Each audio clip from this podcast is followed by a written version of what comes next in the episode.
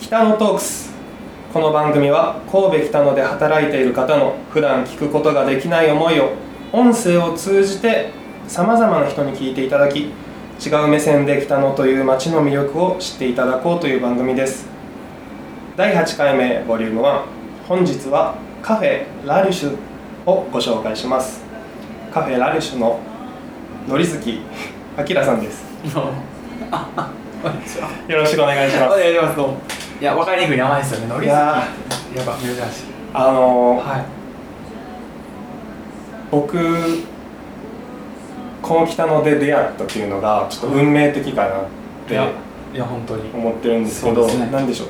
どっから言ったらいいのかなっていうところはあるんですけど今回実はもともと知り合いでまあそこまでい。つでしょう。僕が高校生の時ですかね最初。高校生だって制服着てた気がしますうん。うん今から何年前ぐらいだからえっ、と6年前とかですか？6年前。6年前とかですか？67年前。67年前から知り合っててで僕も北野で働くようになってね出会いってたまたま。そうなんかあれなんか見たことある人あんなでもひげ生えてたかなみたいな 生えてる時もあるけど。生えてない時も、生えてない時もあるけどはそうなんですよ。でカフェをねやられてい。るということでこの前ちょうど1周年をはい、おかげさまで。迎えられてはい、おめでとうございます。ありがとうございます。えー北野っていう町なんですけどもともとゆかりがあった町？いえあのーここに来る前は最後直近では芦屋の方でお仕事させていただいてて、はい。で、えー、とその急遽自分のお店を持ちたいってなって物件探しがまあ始まったんですけど、まあ、あの昔からそのずっと関西にはいて僕が好きなのが大体まあ西宮からこう神戸間といいますかちょっとこう穏やかででもこう人もたくさんいてみたいなこう時間の流れがゆ僕の中でですけどね。ちょっとゆっくりしてるのかなっていう印象があって。でまあ芦屋とか西宮岡本とかで探してたんですけどちょっとこうパッて目星のがなくて。でああもうまだちょっと時期尚早かなみたいな感じで考えた最後の最後にちょっとこの知り合いが「北野にこんな物件あったよ」って言ってくれて。うん。あ知り合いが見つけたまたま見つけて。そうなんですそうなんで実際行ってみたらなんかちょっと楽しそうだなって。うん。でなんかこの北野の北の坂の中でもちょっとこう脇に入っててより穏やかなそうですね。確かに。時間の流れがちょっとゆったりしてる感じがいいなって思って。で僕自身その呼んであげたいというか招きたい友人たちとか知り合いの方とかお世話になった人たちもやっぱりこう神戸であったりとか関西にいる方が多いんで、うん。なんかそうそういうそういう人たちに最初にこう招けたらなって思って、はい、今回はそうですね。こちらの方に来させていただいたって感じですね。もともとその芦屋でお仕事されてたっていうのはどういうお仕事をされてたんですか？えっと最後にしてたのは、えっと、カフェでコーヒーを入れてましたね。はい。芦屋の茶屋の町でゆっくりコーヒーを入れて、はい。そこでコーヒーの勉強をしたりとか？そこそこはそうですねコーヒーの勉強もそうですけどそこは結構こうギャラリーとかあのショップとかもされてて幅広くこういろいろなこうそうですね人と関わっていろいろなことを幅広くっていうのがメインにはなるんですけどうんそう本当にあの僕も最近知ったラリュラルシュさん。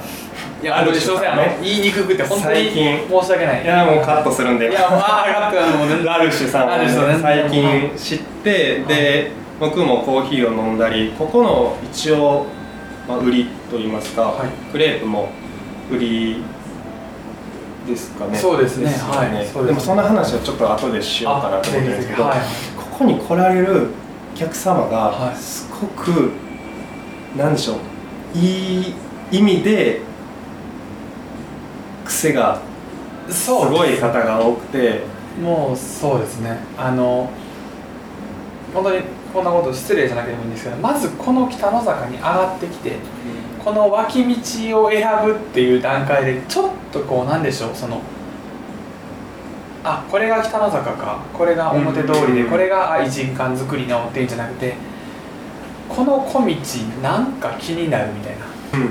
この坂がそうですね。私、僕をちょっと呼んでるみたいな、うんそういうなんかこうなんでしょう地図とか見たりこうなんでしょうね。そうそういう情報人の情報でどうこうっていうよりもどちらかというと直感的な人が多い気はうん。しますね、比較的。なるほど。はい確かにうん。言われてみれば。はい、うちも全然その表に情報を出せてなかった歴史があるわけでもないですしそういうのもあるんでやっぱりこうたまたまこのなんか可愛かったのでこの小道選びました。たまたまそしたらこんなところにお店があってたまたま入ってみましたっていうお客さんがめちゃめちゃ多くて。うんだからそのなんでしょう。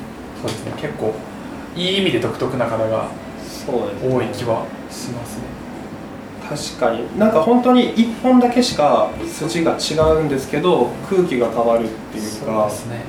本当に落ち着ける、うん。メインの通りよりもっと落ち着けるそうですね、場所に、僕自身が完全にそっちのタイプなんでうん。なんか目的地が旅行先とかこう出先で目的地があってそこに行って帰るんじゃなくてうろうろするのが楽しいみたいな。もうん。うどこに向かってるかもわからないけどとりあえずその新しい土地でうろうろするのが楽しいってタイプなんでそういう人が結構こうたまたま見つけてくださってみたいな。うん。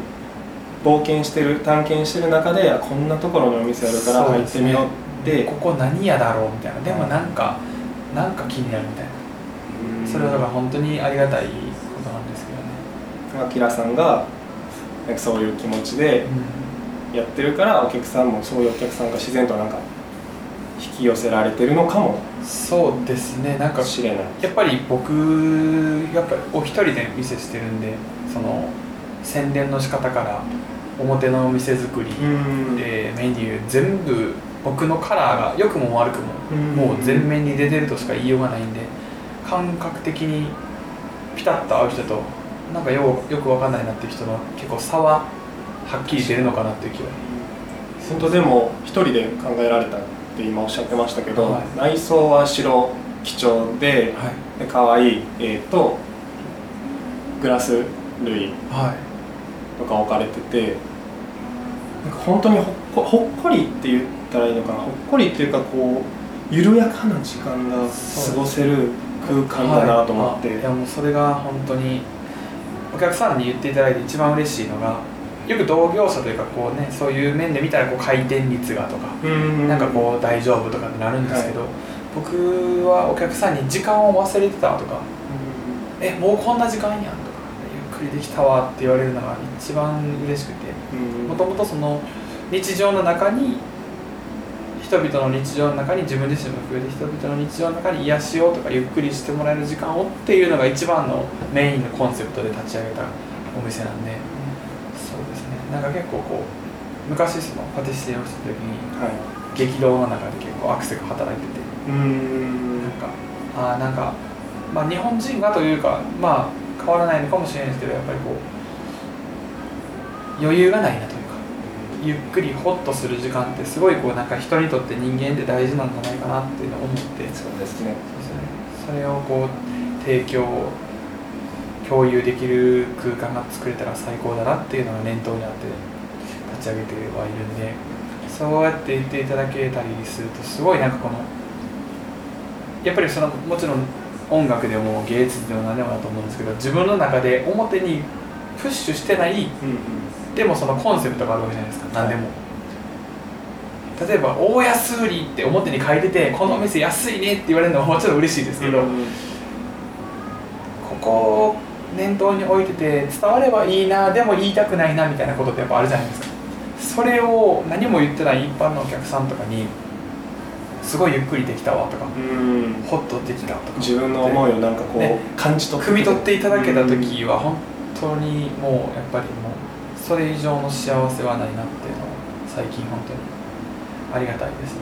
うん。それをちゃんと感じ取ってくれるお客さんが一定数やっぱりちゃんといてくれるっていうのは本当に僕がこの土地で恵まれてるなとは思いますね、そうですね。その1年間やってきて改めて思うこと。そうですね。思いますね。僕から言わずに向こうお客さんがあのそう思ったって言ってくれるのが、うん。あ一致してるっていうのがすごい、もうちょっと話ちょっといろいろ聞きたい。試合の話とか聞きたいんですけど、はい。今回お時間が。あ来てますのでまた次回出すと長くて申し訳ない話してほしいんです。お店でもこんな感じなんです。あの 結構ねあの話さないタイプかなとか言われるんですけど話し出すと結構実実はちょっと。本当にあのすごい話し上手な方なのでまた次回に続きます。今回はこちらで終わります。ありがとうございます